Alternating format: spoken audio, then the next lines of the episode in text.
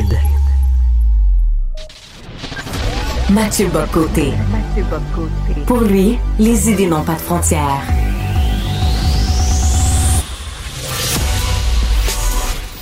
Au contraire, les idées mènent le monde. Réflexion, observation, échange, critique, solution. solution. Mathieu Bock-Côté. Alors, chers amis, bonjour, bonjour, bon matin, comme on dit quand on de, de la mauvaise formule. Alors, vous avez probablement vu passer ce, ce, en fin de semaine un texte très, très important de Jean-François Lisée dans Le Devoir, mais qui a beaucoup circulé sur les réseaux sociaux. Euh, le texte de Jean-François Lisée avait pour titre « Identité anti-québécoise ». Et il nommait dans ce texte essentiel une réalité qui était, je dirais, connue, qui était devinée, qui était sentie depuis très longtemps, mais qui tardait à percer dans l'espace public. Une réalité qu'on sent à Montréal depuis des années. J'insiste là-dessus. Vous savez, j'ai souvent parlé dans mes chroniques, dans mes éditos, de l'expulsion symbolique des Québécois francophones de la métropole, comme s'ils n'y étaient plus chez eux, comme s'ils y étaient presque de trop. J'ai souvent utilisé la formule pour parler des temps présents que nous sommes passés en soixante ans de mettre chez nous à de trop chez nous, comme si les Québécois francophones étaient désormais de trop, comme si leur aspiration naturelle à se poser comme la majorité historique, comme la culture de convergence à laquelle ceux qui arrivent doivent s'intégrer pour adhérer pleinement au Québec, eh bien, ce phénomène-là, on le voyait. Il suffisait de regarder sur les réseaux sociaux une forme de d'agressivité à l'endroit des... De, de constater, en fait, une agressivité à l'endroit des Québécois francophones sur les réseaux sociaux qui était assez vive dès lors qu'ils euh, qu'ils ne se contentaient pas d'avoir le rôle, finalement, du euh, du bon conquis, en quelque sorte, hein, du cocu content de désormais être obligé de fonctionner dans une autre langue que la sienne au quotidien. Euh, on le voyait, cette espèce d'agressivité envers les francophones. On voyait une forme de dédain aussi à l'endroit des francophones. Euh, je me permets d'évoquer un souvenir, mais j'en pourrais en évoquer plusieurs autres. Euh, je me souviens une fois dans un commerce, je me, je me rappelle encore comme c'était hier, je demande, bon, en gros, je veux s'en prendre un sandwich fromage de mémoire, et on me répond « What ?» Je vais vous prendre un sandwich au fromage « What ?» Bon, on a fait l'espèce de jeu insupportable pendant quelques instants. Et là, je dis « Mais est-ce que je pourrais parler à votre patron? Je vais me faire servir en français. » Et la réponse de l'employé « Racist !» Hein, autrement dit, demander de se faire servir en français, c'était vu comme du racisme. Et les anecdotes comme ça, on en a tous. Et là, Jean-François Lisée, dans son texte essentiel « Identité anti-québécoise », marque en fait ce basculement dont nous sommes témoins et le documente. Il le documente et il réussit à imposer, à nommer publiquement cette réalité qui était inhibée, censurée, autocensurée. Il la nomme, parce qu'au Québec, on n'aime rien tant que se faire croire qu'on n'est pas vraiment en danger comme peuple, que quiconque évoque un danger existentiel pour le peuple québécois est soupçonné de bas- lié à l'immigration massive, lié au multiculturalisme, il est soupçonné presque systématiquement de verser dans le racisme, la xénophobie, la peur de l'autre, le refus de l'autre. Et ce qu'on avait oublié, c'est qu'il arrive qu'on nous refuse, ou, tu sais, on parle de l'ouverture à l'autre, mais à quel moment l'autre s'ouvre à nous, disons ça comme ça. Euh, est-ce qu'il n'y a pas quelquefois un refus du Québécois francophone qui est vu comme une identité dévaluée, une identité sans valeur, une identité dégradée, une identité insuffisante, une identité à laquelle on ne saurait s'intégrer parce qu'on ne veut pas s'abaisser à cette identité qui, à l'échelle du continent nord-américain, est présentée comme une identité résiduelle. Et on avait vu d'ailleurs émerger un terme dans la culture populaire pour parler des Québécois francophones, c'était les Kebs. Les Kebs, c'était la nouvelle manière de dire les Frogs, c'était la nouvelle manière de dire les Pepsi, c'est la nouvelle manière de dire finalement les, le terme pour diminuer les Québécois francophones. Et je note, soit dit en passant, que ceux qui utilisent le terme des Kebs l'utilisent indistinctement pour dire Québécois et Québécois francophones, parce que dans leur esprit, les deux se confondent. Bon, il y a une forme de... d'agressivité à l'endroit des Québécois francophones qui peuvent prendre plusieurs formes. Votre histoire est une histoire sans valeur. Votre histoire est une histoire euh, une histoire sans contenu. C'est presque le propos de Durham, en quelque sorte. C'est Durham, mais qui nous revient à travers le sourire de l'idéologie diversitaire votre histoire ne vaut pas la peine d'être poursuivie. Vous êtes collectivement euh, plutôt ins- inintéressants. Euh, vos femmes sont des femmes légères. Vous n'avez pas vraiment de valeur. Donc, tout un vocabulaire assez méprisant à l'endroit des Québécois, des Québécois francophones depuis quelques années. Ah, euh, il y a une scène qui est présente dans le très beau livre de Akos Verboczy, euh, Verboczy dis-je, euh, Rhapsodie québécoise, qui est paru il y a peut-être une dizaine d'années au Boréal, qui nous racontait déjà cette scène.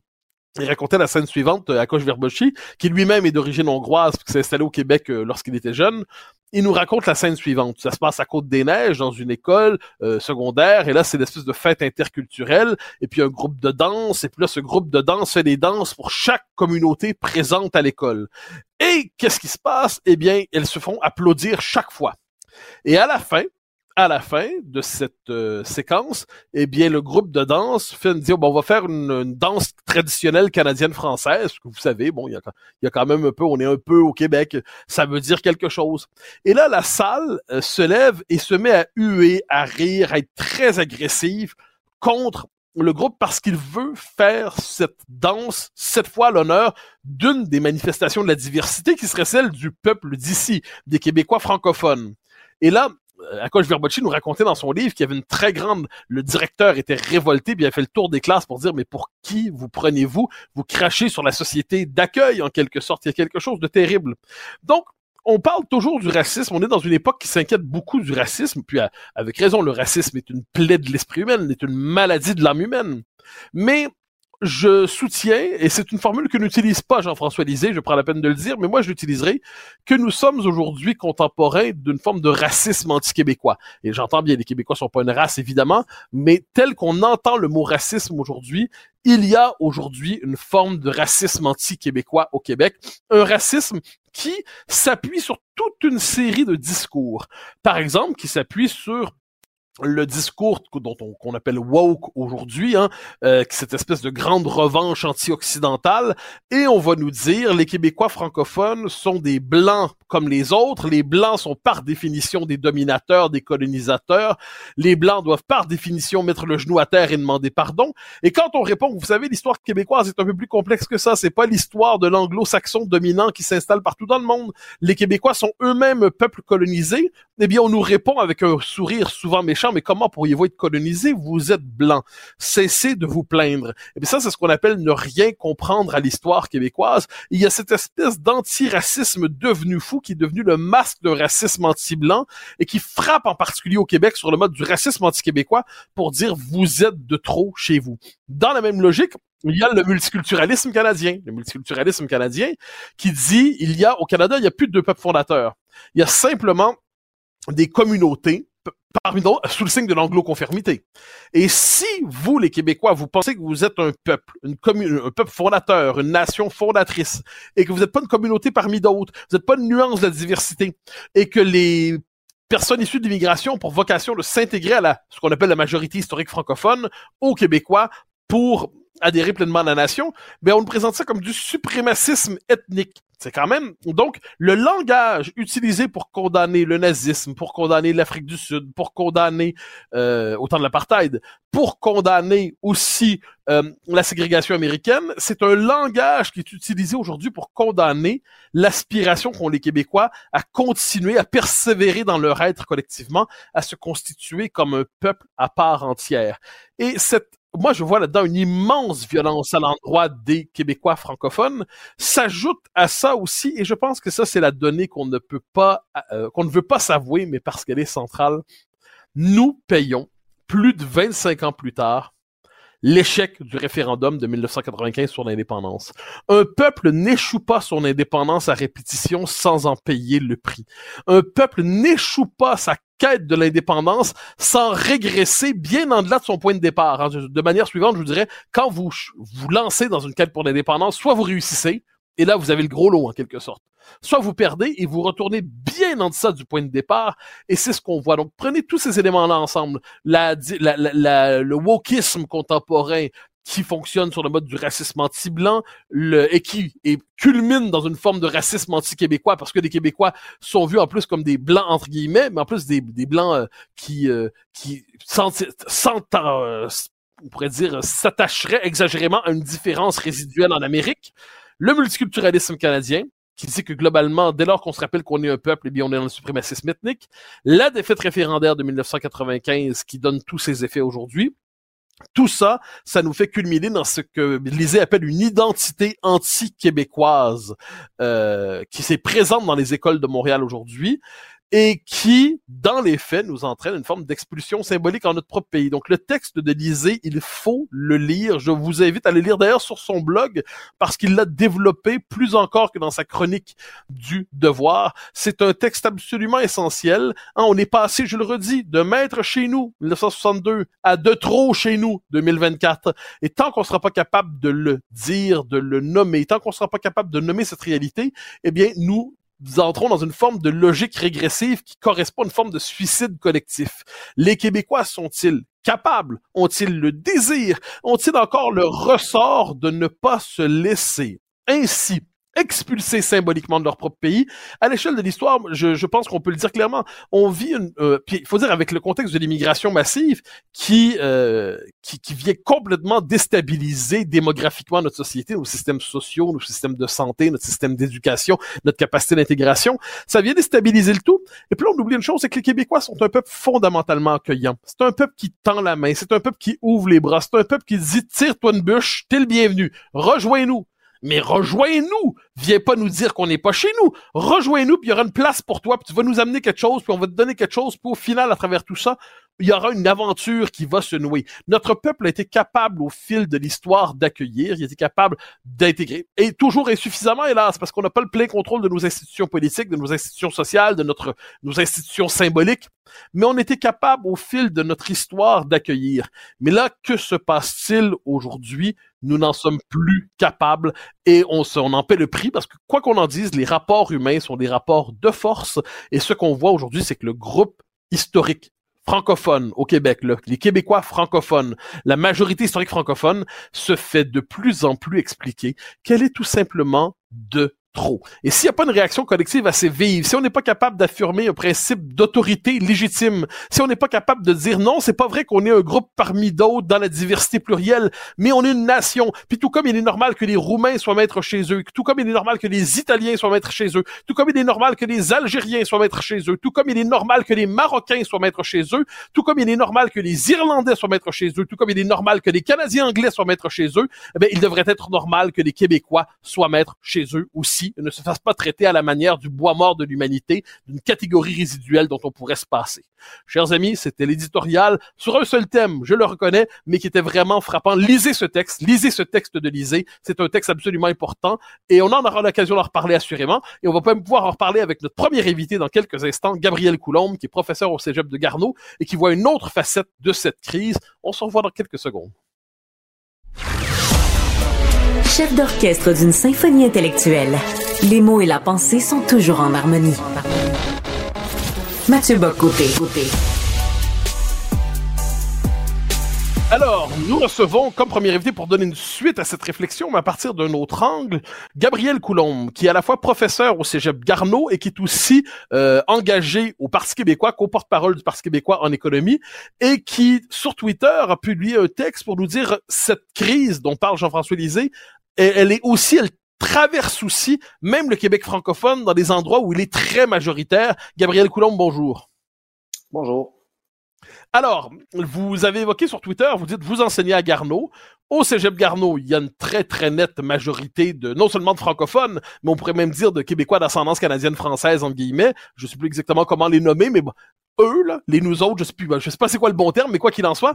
Et vous dites que même chez les Québécois francophones, on sent de genre une forme de, de passage à l'anglais comme s'il s'agissait de la nouvelle norme linguistique.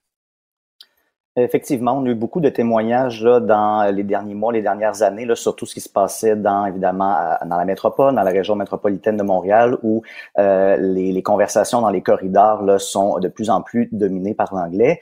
Euh, donc, pour être honnête, je dirais pas qu'on en est là, là dans la ville de Québec, une ville euh, où quatre-vingt-quinze pour cent environ là, des habitants sont de langue euh, maternelle euh, francophone, euh, mais euh, on sent déjà cette, cette dynamique en faveur de l'anglicisation. Puis, je prends vraiment la peine de le préciser. Euh, il y a une différence fondamentale entre le fait de bien parler anglais et l'anglicisation, donc euh, l'anglicisation qui qui qui veut, qui veut pas dire simplement de bien parler anglais là, mais qui réfère vraiment euh, au processus par lequel la culture, la socialisation d'un individu ou d'une population deviennent anglaise. Euh, puis même si c'est c'en est à ses euh, débuts euh, dans dans la capitale euh, du Québec, euh, on sent très très clairement que c'est cette dynamique là qui est en train progressivement euh, de s'installer, je dirais euh, lentement mais sûrement. Alors, mon paternel, qui est en dix-neuf cent quarante-deux, me racontait que avant la Révolution tranquille, avant, le, en plus encore la loi cent un, avant la poussée indépendantiste, eh bien, au Parc La Fontaine à Montréal, des Québécois francophones, là, qu'on se comprenne bien, je sais pas, Paul Paquette, puis euh, Mathieu Touga, là, donc, tu sais, on a des, des Tremblay, des Simard, des Ouellettes, se parlaient entre ouais. eux en anglais parce que il y avait une forme de prestige symbolique accordé à l'anglais. On avait cru qu'avec la Révolution tranquille, on avait remonté ça, surmonté ça. Finalement, on retombe dans ce vieux travers de Québec colonisé. Effectivement, ben c'est un peu cette cette dynamique là là qu'on constate, donc euh, souvent ben essentiellement là dans, donc euh, des gens euh, on va dire là que qui sont nés au Québec euh, vraisemblablement, et que leurs parents également là sont nés au Québec, qui qui passent à l'anglais justement une espèce de forme de de prestige associé à ça, ou une forme de de considérer le le le français ou la culture québécoise comme étant une espèce là de de sous-culture, comme le monsieur Lisée le relatait là très très bien dans son texte en fin de semaine, qui à mon sens est un des textes là qui va avoir été un des plus marquants là de la carrière de mmh. monsieur Lisée. Je vais peut-être très très fort en disant ça, mais non, euh, on sent vraiment qu'il a réveillé quelque chose là euh, de très important là qui va euh, qui va bien au-delà de tout ce qu'on avait considéré, euh, dans la mesure où c'est la c'est vraiment la vitesse à laquelle tout ça se propage euh, qui, euh, qui qui qui est impressionnant. Alors Je, il y a un côté, alors je vous fais une forme de synthèse historique et vous me dites si vous le voyez comme ça. Avec la Révolution tranquille, les Québécois se sont délivrés, ou à tout le moins ont renoncé au catholicisme pour se définir, parce que ça leur pesait, ils n'en voulaient plus de cette part de leur identité. Est-ce qu'aujourd'hui, on n'est pas dans une espèce de moment semblable où c'est la langue française dont ils veulent se débarrasser, parce qu'on leur dit l'émancipation, c'est la langue anglaise, sur le continent, votre différence, elle est résiduelle, d'ailleurs, n'est-elle pas un peu une forme de fermeture d'esprit? J'ai quelquefois l'impression que dans une histoire des piliers qui tombent, le dernier pilier, le français, est en train de tomber et que les plus jeunes s'en délivrent comme s'ils voulaient se désincarner et devenir des Américains comme les autres. Euh, oui, j'ai une lecture semblable. Je dirais que c'est vraiment, on est dans le contexte où... Euh, C'est drôle de parler comme ça, mais j'ai l'impression que le, le, le destin des Québécois est, est extrêmement binaire, en ce sens que euh, soit nous serons un pays, un Québec indépendant euh, de culture, de langue, de langue maternelle, de langue principale francophone, ou soit nous deviendrons euh, des Canadiens à part entière. Donc, à mon sens, c'est une canadisa- canadianisation là qui est en train de s'installer euh, très rapidement au Québec là, au courant des dernières décennies, ce, ce, ce qu'on est en train de constater. Puis, euh, pour revenir là, sur, le, sur le fait que, oui, souvent, on va... Euh, percevoir le fait de parler français comme une espèce de, comme une espèce de repli pour sur soi, mais euh, je me permettrai ici là de citer le, le Pierre Bourgault, donc euh, qui je trouve résume très très bien la situation dans cette citation, euh, en mentionnant que euh, quand nous défendons le français chez nous, ce sont toutes les langues du monde que nous défendons contre l'hégémonie d'une seule. Donc Le, la connaissance de l'anglais, évidemment que ça constitue, comme de n'importe quelle autre langue, ça constitue une richesse sur le plan individuel. Il n'y a pas personne qui va remettre ça en question. Euh, mais la, la force d'attraction euh, carrément impériale et hégémonique qu'exerce l'anglais euh, aujourd'hui euh, dans toutes les sphères de la société, ben c'est ça qui pèse euh, de plus en plus lourd. Puis depuis le moment où M. Bourgault a prononcé ces mots, euh, Tout ce, qui, tout ce qui a changé, c'est que simplement, c'est simplement que euh, la, la, la situation Euh, favorable à l'anglais euh, a été a été a été décuplé, en ce sens que beaucoup plus beaucoup plus de poids qu'il y en avait euh, par le par, par le passé. Donc c'est pour ça qu'en mon sens, de le fait de valoriser puis de protéger le français au Québec, ben ça contribue à, à renforcer la diversité linguistique et culturelle à l'échelle euh, internationale. Puis ça, je pense que pas personne peut, qui peut qui peut s'opposer à ça là. Alors, je, je, vous, je vous soumets encore une fois ma comparaison sous un autre angle, vous me direz si vous avez quelque chose de pertinent. Euh, la génération, ma génération, peut-être la vôtre aussi, il arrivait qu'on, qu'on aille à l'église de temps en temps pour faire plaisir à nos grands-mères. Euh, je dis pas que c'est arrivé pour tout le monde, mais c'est un phénomène qui était fréquent, c'est-à-dire, ouais, tout le moins, c'est peut-être les gens un peu plus vieux que moi, on, ils s'étaient, ça faisait de temps en temps partie du rituel. J'ai l'impression qu'on risque de parler français avec notre grand-mère.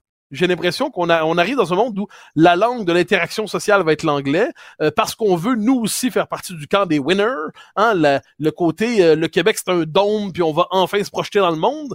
Puis de l'autre côté, donc, mais donc avec grand-maman, on va parler français pendant les fêtes, on va même manger du sucre à la crème s'il faut, mais l'avenir s'écrira en anglais. J'ai, j'ai l'impression qu'il y a cette forme de dissociation qui se joue et qui, qui, qui est l'effet d'une crise politique, qui est l'effet de mille et un facteurs, mais concrètement, ça se joue un peu comme ça.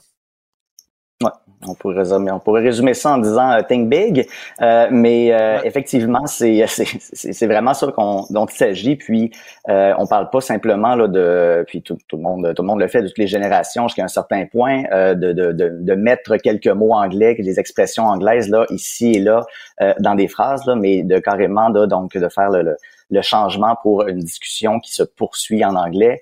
Euh, et c'est ça, cette dynamique-là qui, qui est vraiment, véritablement euh, en train de changer. Puis c'est pour ça que je repense à cette, cette fameuse pub là, du, du faucon pèlerin de la C A Q qui, euh, à mon sens, bien qu'elle fût, qu'elle fût très cocasse, et on en a beaucoup parlé, euh, ne vise pas ne vise pas du tout le, l'essentiel. Donc, c'est pas euh, les tournures de phrases comme ça qui vont euh, qui vont faire la différence, mais c'est vraiment des euh, changements beaucoup plus fondamentaux euh, qui, sont, euh, qui, sont, qui sont essentiels d'implanter. On pense à la loi quatre-vingt-seize qui peut-être peut aller jusqu'à un certain point dans la bonne direction, mais euh, une loi qui est remplie de, demi, de demi-mesures électoralistes comme ça, qui selon l'avis de tous les gens qui se sont penchés sur la question, euh, affirme que ça ne suffira pas à renverser le déclin du français euh, au Québec. Donc, des, des mesures plus structurelles et structurantes que ça prend. Et à mon sens, tout ça doit terminer, doit culminer euh, naturellement vers, vers l'indépendance du Québec, qui est absolument la seule façon là, de... de euh, de préserver le français là, sur, de façon pérenne là, en Amérique du Nord. Il nous reste un peu moins de deux minutes, une question toute simple. Il vous arrive de parler à ces étudiants qui euh, qui fonctionnent à Ouellet et Touga, qui décident de se parler en, en, entre eux en anglais, vous leur demandez pourquoi ils font ça? Et, euh, et si oui, qu'est-ce qu'ils vous répondent? Oui, ben faut quand même reconnaître que c'est pas, euh, sans dire que c'est un phénomène qui est marginal, c'est un phénomène qui est relativement minoritaire. Oui, donc il y a plusieurs personnes là à qui à qui on va parler qui vont qui n'auront pas constaté ça euh, encore. Donc il suffit de prendre la peine de se promener pendant disons quelques minutes, quelques heures dans les cégeps. Euh, Puis ça, j'enseigne au Cégep Garneau, mais ce n'est pas du tout qu'un phénomène qui a euh, qui est euh, même à Cégep euh, à Québec pardon qui est euh, qui est propre au Cégep Garneau. Des témoignages des autres collègues dans des euh, l'autre autre cégep de la région, évidemment que c'est la même dynamique euh, qu'on va vivre. Donc, euh, euh, c'est beaucoup plus, euh, je dirais, présentement, le moment de, de, de curiosité, de se demander, mais qu'est-ce qui est en train de, qu'est-ce qui est en train de se passer là? Pourquoi il y a ces changements euh, là qui se font aussi rapidement? Puis justement, c'est l'ampleur à laquelle tout ça va se faire. Moi, j'ai fréquenté le cégep Sainte-Foy il y a une vingtaine d'années, puis, euh, je veux dire, discutait, on, on circulait évidemment souvent dans les couloirs et ce n'était jamais, jamais arrivé d'entendre ben, oui, des gens parlent anglais, de langue maternelle anglaise ou euh, dans le cadre de cours, évidemment, euh, mais euh, de, de parler comme ça volontairement, c'est ça que ce, ce phénomène-là qui est nouveau, puis surtout qui surprend de par son, son accélération. Gabriel Coulombe, vous êtes professeur d'économie au Cégep Garneau et vous êtes aussi co-porte-parole du Parti québécois en économie. C'est un plaisir de vous avoir, merci. Jongleur des mots, dompteur d'idées. Mathieu Bock-Côté, tout un spectacle cérébral. Alors, deux événements se sont croisés récemment, en, en fait, de, une commémoration et un événement. D'un côté, la mort du dissident le plus célèbre de la Russie de Vladimir Poutine, Alexei Navalny, et de l'autre côté, les deux ans, euh, pour qui me, la célébration, la commémoration, entre guillemets, des deux ans de la guerre, de l'invasion de l'Ukraine par la Russie. Et pour parler de ces deux événements qui s'éclairent probablement l'un l'autre, nous recevons Renaud Girard, qui est chroniqueur international et grand reporter au Figaro. Renaud Girard, bonjour. Bonjour. Alors, première question, vous avez publié un texte tout récemment dans Le Figaro où vous revenez sur la mort d'Alexei Navalny en disant qu'il s'agit finalement d'une mort qui fragilise le régime de Vladimir Poutine, ne serait-ce que dans sa tentative de se réhabiliter ou à tout le moins de se présenter plus avantageusement à la grandeur du monde. Oui, en fait, euh, depuis quelques mois, euh, tout euh, réussissait euh, à Vladimir Poutine parce que euh, il y avait... Euh, toute l'affaire de Gaza avait pris l'attention mondiale et euh, tous les, les peuples du Sud global, c'est-à-dire ceux qui sont neutres dans la guerre euh, Russie-Ukraine, avaient dit « ben voilà, euh, les bombes américaines tuent à Gaza, euh, euh, et en fait Gaza ressemble beaucoup à Mariupol, et donc euh, les euh, Russes ne sont pas pires que les Américains. Euh, il y avait aussi une certaine fatigue au sein euh, de, du peuple ukrainien, une division, puisque Euh, le président avait limogé euh, le chef d'état-major de l'armée ukrainienne. Il y avait une victoire euh, d'Avdiivka, euh, d'Avdiivka, euh, de, de, une avancée euh, au, au nord-est, au nord-ouest de Donetsk de l'armée russe.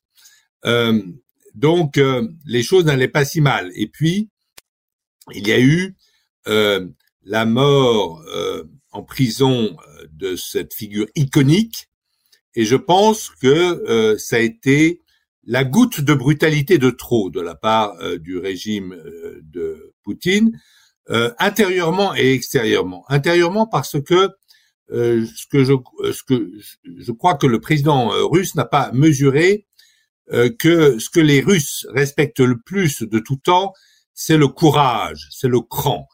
Et euh, Navalny avait eu le cran, le courage incroyable, après qu'il eût été soigné à Berlin, après son empoisonnement euh, au Novichok lorsqu'il faisait campagne, une pré-campagne pour l'élection présidentielle euh, en Russie.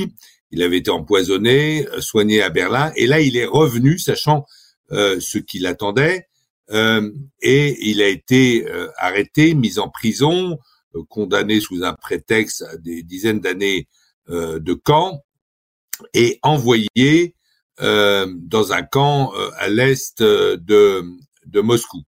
Euh, mais ensuite, comme si euh, euh, le régime s'acharnait sur cette figure un peu christique, euh, il a, on l'a envoyé euh, au nord du cercle arctique, euh, où évidemment, euh, pour quelqu'un dont le, le, qui était affaibli, dont la santé était diminué par son empoisonnement au Novichok, ce, ce, ce, ce séjour au nord du cercle arctique euh, était évidemment pas indiqué et euh, l'a fait mourir.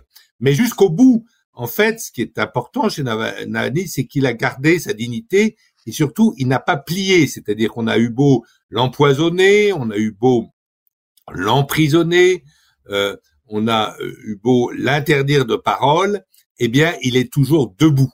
Et il semble même que euh, la peur ait changé euh, de côté, puisque euh, Navalny, lui, il n'a jamais montré de peur, puisqu'il est même revenu se jeter dans la gueule du loup. Euh, mais en revanche, le régime a montré une peur incroyable en euh, le changeant de camp d'internement et surtout en refusant, euh, pendant un grand nombre de jours, de rendre son cadavre, son corps, à euh, sa mère. Et pour un régime comme euh, Poutine, qui se prétend incarner les valeurs chrétiennes, euh, c'est quelque chose d'incroyable de refuser de rendre. Euh, et donc, je pense qu'il va rester euh, aujourd'hui une figure christique. Je pense que, contrairement à ce que dit la propagande russe, euh, les Russes sont tout à fait au courant de ce qui est arrivé, qu'il va rester une figure christique.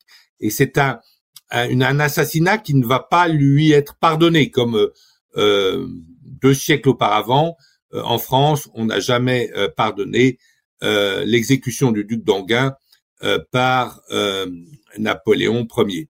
Et puis, alors, extérieurement…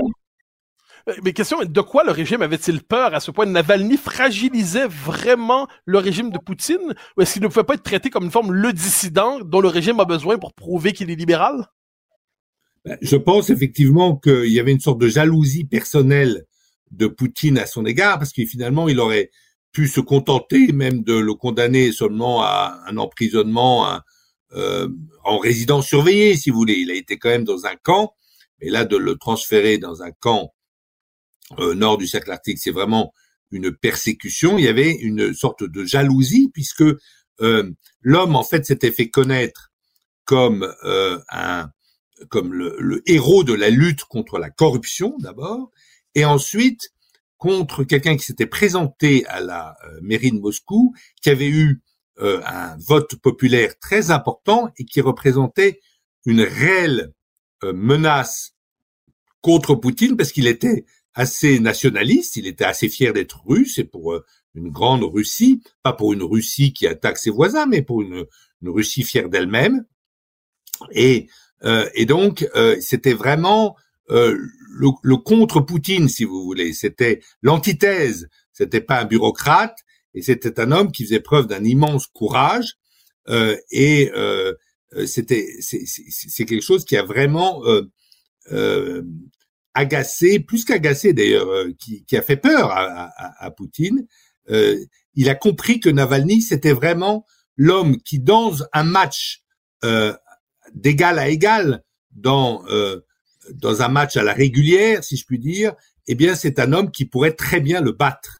Euh, et c'est pour ça qu'il euh, l'a poursuivi de sa vindicte euh, et qu'il a été responsable de sa mort. Mais ce n'est pas passé, ce n'est pas et à l'extérieur, ça l'a beaucoup affaibli parce que ça a évidemment euh, remobilisé euh, tous les euh, opposants euh, au euh, régime russe et et, euh, et ça les a euh, en fait, euh, euh, contrairement à ce que à ce que peut-être attendait le Kremlin, ça a poussé euh, tous ces pays, en tout cas les pays d'Europe, à, à euh, poursuivre et à même accroître leur aide à l'Ukraine. C'est-à-dire, c'est vraiment une goutte de brutalité de trop. De trop, c'est une brutalité qui n'est pas passée en Occident, et euh, c'est donc un, un acte euh, de terreur tout à fait contre-productif, me semble-t-il, pour le régime de Moscou. Alors, il nous reste de deux minutes. Question toute simple. Vous dites que la mort de Navalny est connue en Russie. Est-ce que ça, on a vu la société grouiller un peu, se manifester pour témoigner de son adhésion au personnage? Ou est-ce que finalement, le, ceux qui se sont identifiés à lui, qui ont voulu poursuivre sa lutte, demeurent très minoritaires, même marginaux? Alors, euh, on ne rend pas son, pourquoi ne rend-on pas son corps? Parce qu'on a évidemment peur de grandes funérailles, euh, où, euh, euh, des, des, des, des, des, d'immenses foules assisterait donc aux obsèques de Navalny. Vous vous souvenez que Prigogine avait été enterré en cachette, on avait et donc ça c'est la, c'est, c'est, c'est la peur principale. Et puis vous avez eu quand même, alors que c'est un régime qui devient, qui était autoritaire mais qui devient maintenant totalitaire, vous avez vu que vous avez eu quand même des centaines de Russes qui, le, le visage non caché, ont euh, eu le courage d'aller apporter des fleurs à Moscou euh, sur les monuments, euh, monuments d'ailleurs, il y a des monuments à Moscou aux victimes du stalinisme, et euh, il s'agit vraiment d'un retour des pratiques staliniennes en, en Russie, c'est indéniable. Eh bien, euh, vous avez eu plus de trois cents arrestations euh, de ces citoyens ordinaires qui venaient euh, apporter des fleurs, de, de, qui venaient rendre hommage euh, à euh, Navalny. Euh, et bien malgré ça, il, malgré tout ce qu'ils risquent, euh, ils ont euh, bravé la police pour rendre cet hommage. Donc je pense que non, je pense que euh, et lorsque les journalistes euh, interrogeaient euh, de télévision les gens dans la rue, alors ils étaient évidemment prudents, mais ils étaient tous au courant. Et donc, en fait, ouais. euh, la nouvelle, alors que évidemment, les télévisions d'État n'ont pas annoncé euh, la nouvelle de la mort de Navalny, mais euh, tous les Russes étaient au courant. Je pense que il va rester euh, une figure christique.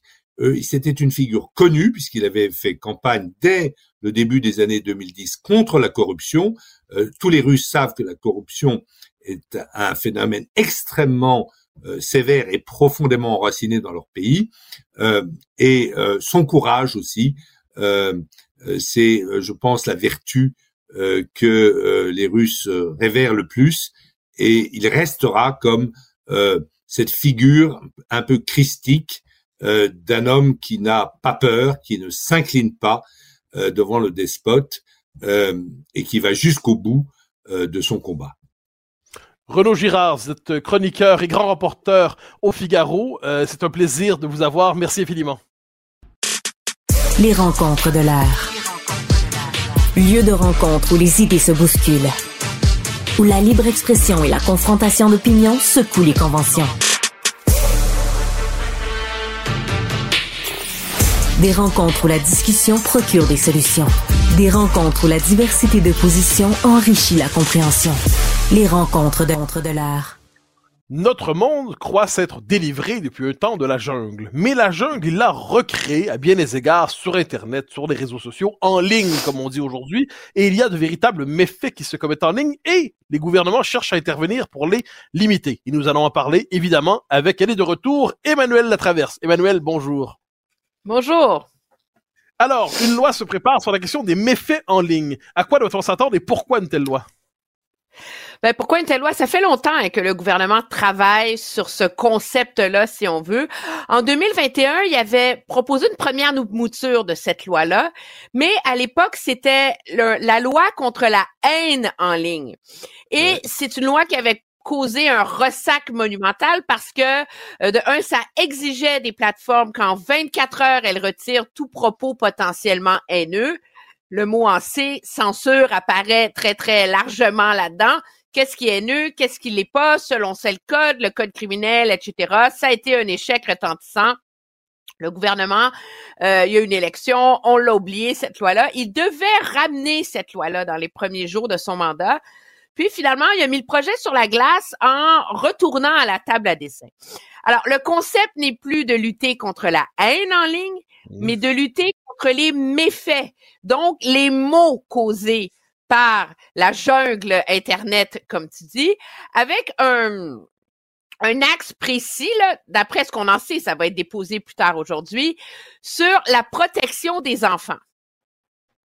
Mais okay. C'est ça qui va être intéressant, c'est de dire comment on va y arriver et est-ce que le gouvernement va prendre l'approche très agressive, si on veut, très drastique, par exemple, qu'a pris l'Union européenne en rendant les plateformes elles-mêmes responsables des contenus qu'elles partagent et forçant finalement ces plateformes-là à revoir leurs algorithmes pour mieux protéger les enfants, ou est-ce qu'on va y aller euh, par la voie, c'est ce qui semble circuler en ce moment, d'un ombudsman, d'une réglementation, d'un, d'un cadre plus euh, plus large, mais qui vient avec un un arbitre hein, du bien et du mal, si on veut.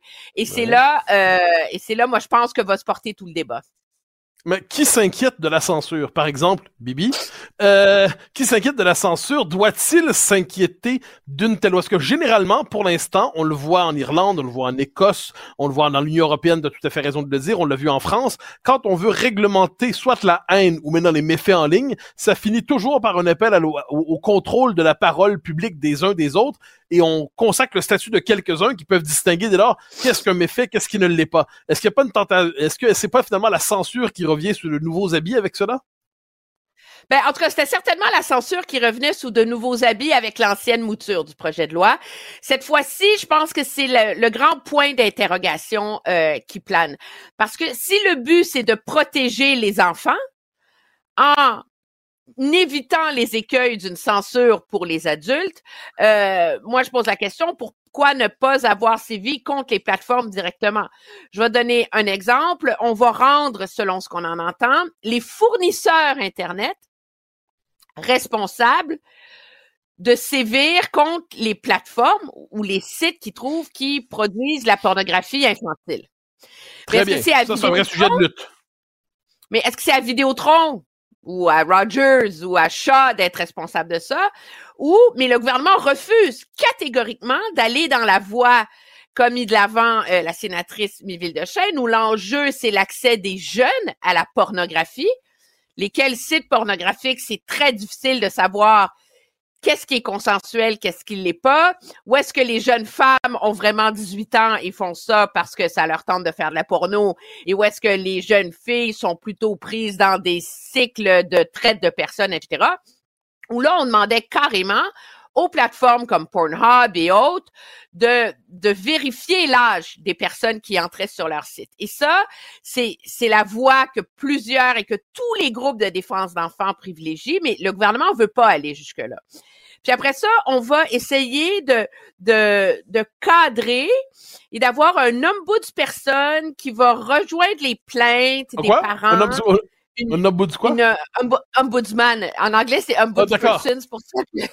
Un bout de man okay, ou un bout de femme? Je, non, mais c'est pour ça c'est que je pensais qu'on était sur le mode, genre après Trudeau qui dit euh, mankind, il dit humankind, et ainsi de suite. Je pensais que. Non, parce qu'en anglais, maintenant. On... Non, parce que j'ai lu là-dessus. Comme c'est un sujet qui anime beaucoup les médias anglophones, là, euh, pour me préparer, j'ai davantage lu les médias anglophones où on dit ombudsperson. Donc, il va y avoir un ombudsman responsable d'accueillir les plaintes et de faire enquête sur les plateformes. Moi, je vois ça et je trouve que c'est très lourd. Tu sais, quand je regarde ce que d'autres plateformes ont fait, le problème, en vérité, pour les jeunes, c'est quoi? C'est l'addiction, hein? Le fait qu'ils deviennent ouais. complètement accros parce que ça a été démontré. L'addiction porno. L'addiction aux écrans. Non, mais l'addiction à ces plateformes-là aussi. Oui, bien sûr. Tu sais, les enfants, c'est rendu qu'ils vont sur Snapchat pour cultiver des flammes, là. Je veux dire, tu sais, ça n'a aucun sens. Euh, cultiver des l'accès... flammes? L'accès... Oui, parce que quand... Je... Oui, oui, j'ai quarante-trois ans, je ne sais pas ce que veut dire cultiver des flammes. Mais alors, sur Snapchat, dès que tu as eu un contact avec quelqu'un dans les dernières vingt-quatre heures, tu as une flamme à côté du nom.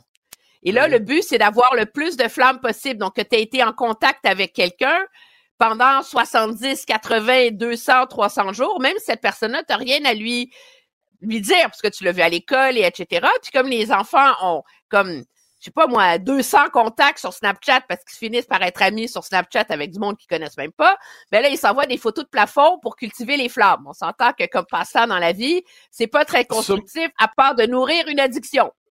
Ce monde ne me dit rien qui vaille, comme on dit en d'autres temps, Monseigneur Latraverse. Je poursuis. Non, mais imagine, c'est ainsi qu'ils sont faits, les algorithmes, que ce soit sur TikTok, sur Snapchat, sur... Alors, pourquoi est-ce qu'on ne force pas ces plateformes-là à changer leurs algorithmes pour y, y retirer les éléments qui cultivent une, euh, une addiction chez les enfants?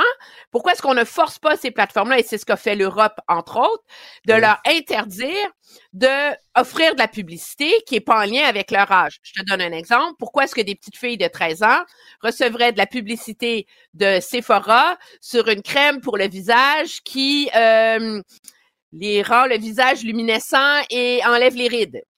Ben, l'effet de ça, c'est que des, c'est que c'est, c'est, c'est devenu un phénomène maintenant. Les Sephora Kids, les Sephora Girls, ouais. toutes les petites filles s'achètent, demandent à leur maman de leur acheter euh, des crèmes à l'acide hydroaluronique, ils se font du rouleau ouais. dans le visage. Alors, tu comprends-tu? Alors, pourquoi ne pas sévir contre les plateformes et leurs mécanismes?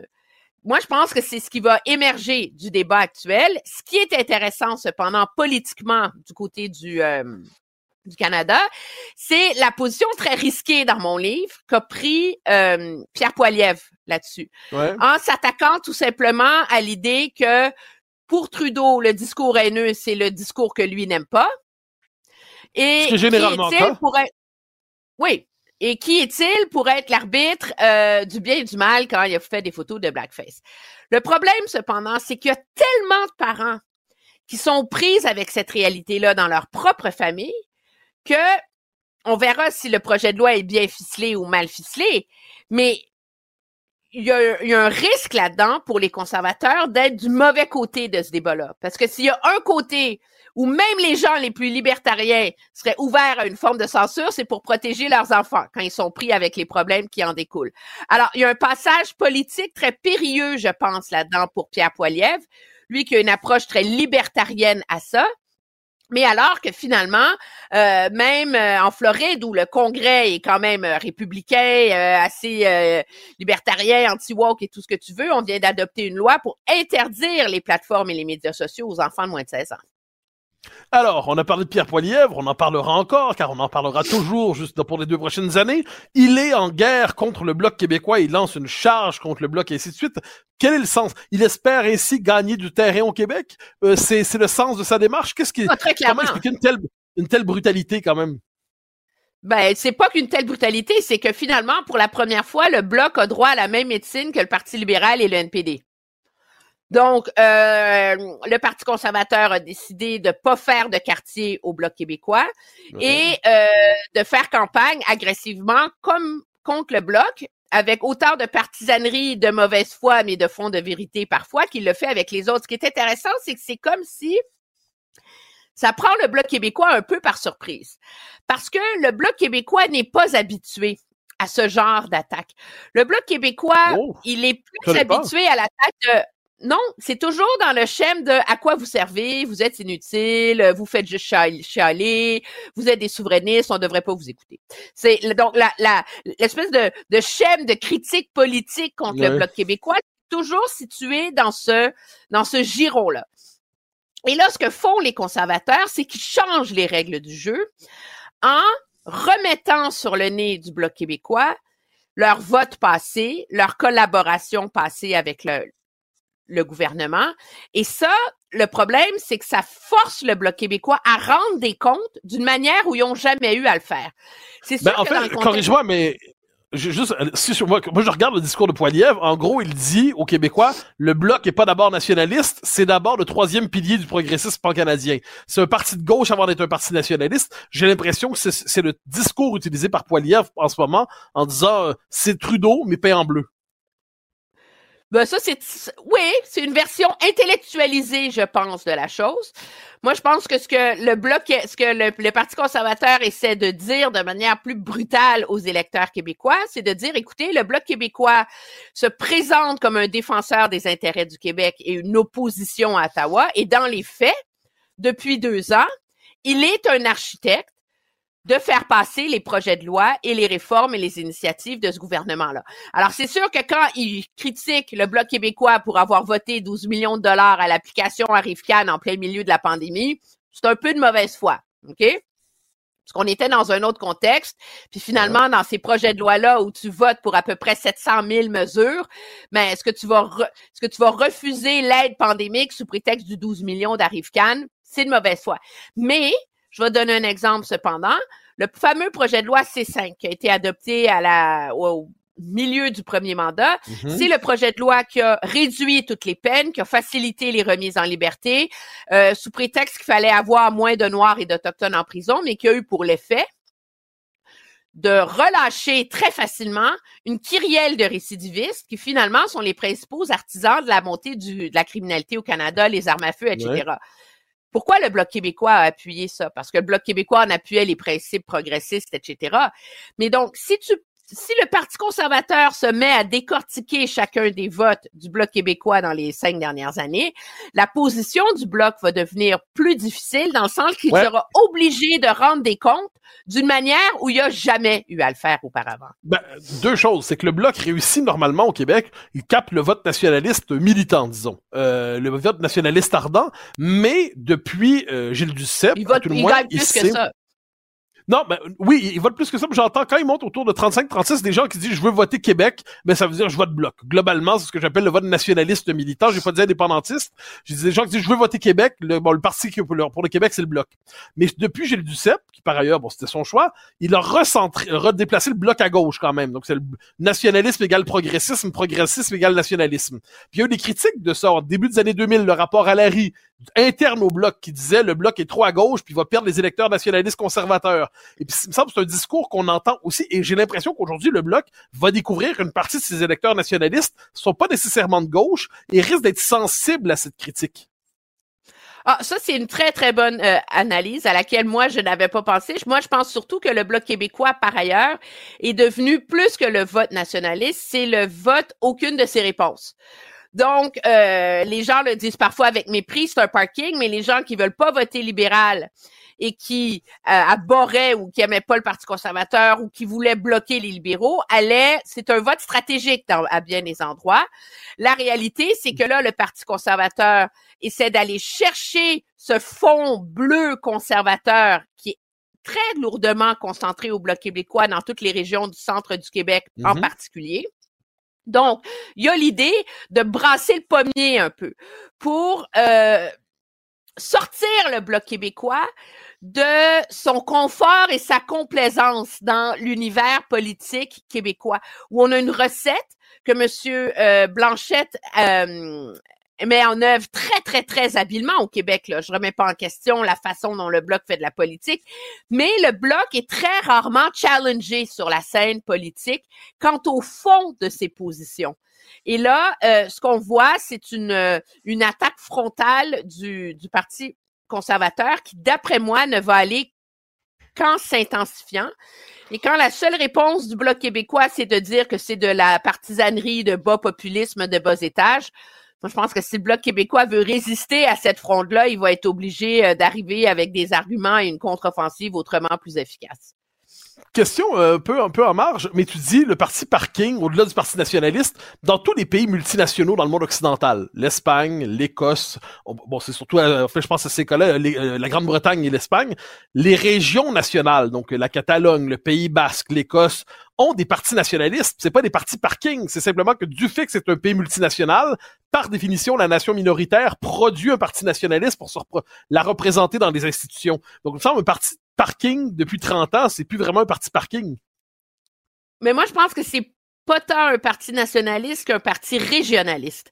Un peu comme avait oh ben été euh, le parti... Ben oui, absolument, parce qu'il incarne la voix des régions, les consensus de l'Assemblée nationale. Il est sorti de la défense pure et dure du nationalisme des années de sa fondation et maintenant élargit son discours sur ces questions-là euh, beaucoup plus euh, beaucoup plus largement, je te dirais. Et c'est ce qui est à l'origine de sa très, très grande efficacité et de sa de sa résurrection. C'est sûr que cependant, ce qui est la bougie d'allumage à sa pertinence finit toujours par être des enjeux identitaires. Ça, je te le concède, comme on l'a vu euh, dans la campagne électorale de deux mille dix-neuf avec la loi sur la laïcité qui a, euh, qui a comme revigoré et assuré la renaissance du Bloc québécois à une, à une époque où celle-ci n'était pas totalement garantie. Il nous reste une minute trente environ. Question toute simple. D'après toi, est-ce que le Bloc est conscient que tout son électorat n'est pas, je reviens sur le terme, progressiste ou social-démocrate ou néo-féministe puis écologiste euh, version un peu punitive? Est-ce que le Bloc est conscient d'avoir un vote conservateur ou euh, ça fait pas vraiment partie de son logiciel? Je pense qu'il en est conscient, mais il s'en est jamais trop préoccupé. Parce que euh, il était davantage issu euh, des mouvances de la gauche euh, progressiste, là, mais de toute façon, il y en a un, t'as qu'à regarder les discours et les prises de position avant leur élection de bien des députés aujourd'hui du Bloc québécois, ils sont bien davantage issus de ces mouvances-là, hein, que euh, que euh, que des mouvements euh, sociaux, euh, gauchistes, euh, et cetera. Mais il en est, est-ce qu'il en est conscient au point de faire de la politique pour protéger cet électorat-là? Je pense que jusqu'ici, il ne l'avait pas fait. Et c'est ce que la, la nouvelle donne politique causée par euh, l'agressivité et les ambitions euh, du Parti conservateur au Québec vont le forcer à faire. Emmanuel Latraverse, c'était un plaisir et nous nous reparlons demain pour continuer à décrypter tout ça. Au revoir. Alors, chers amis, c'était un plaisir encore une fois de vous voir. On se reparle demain comme il va de soi pour poursuivre cette exploration d'une actualité toujours foisonnante. À demain, chers amis. Gilles.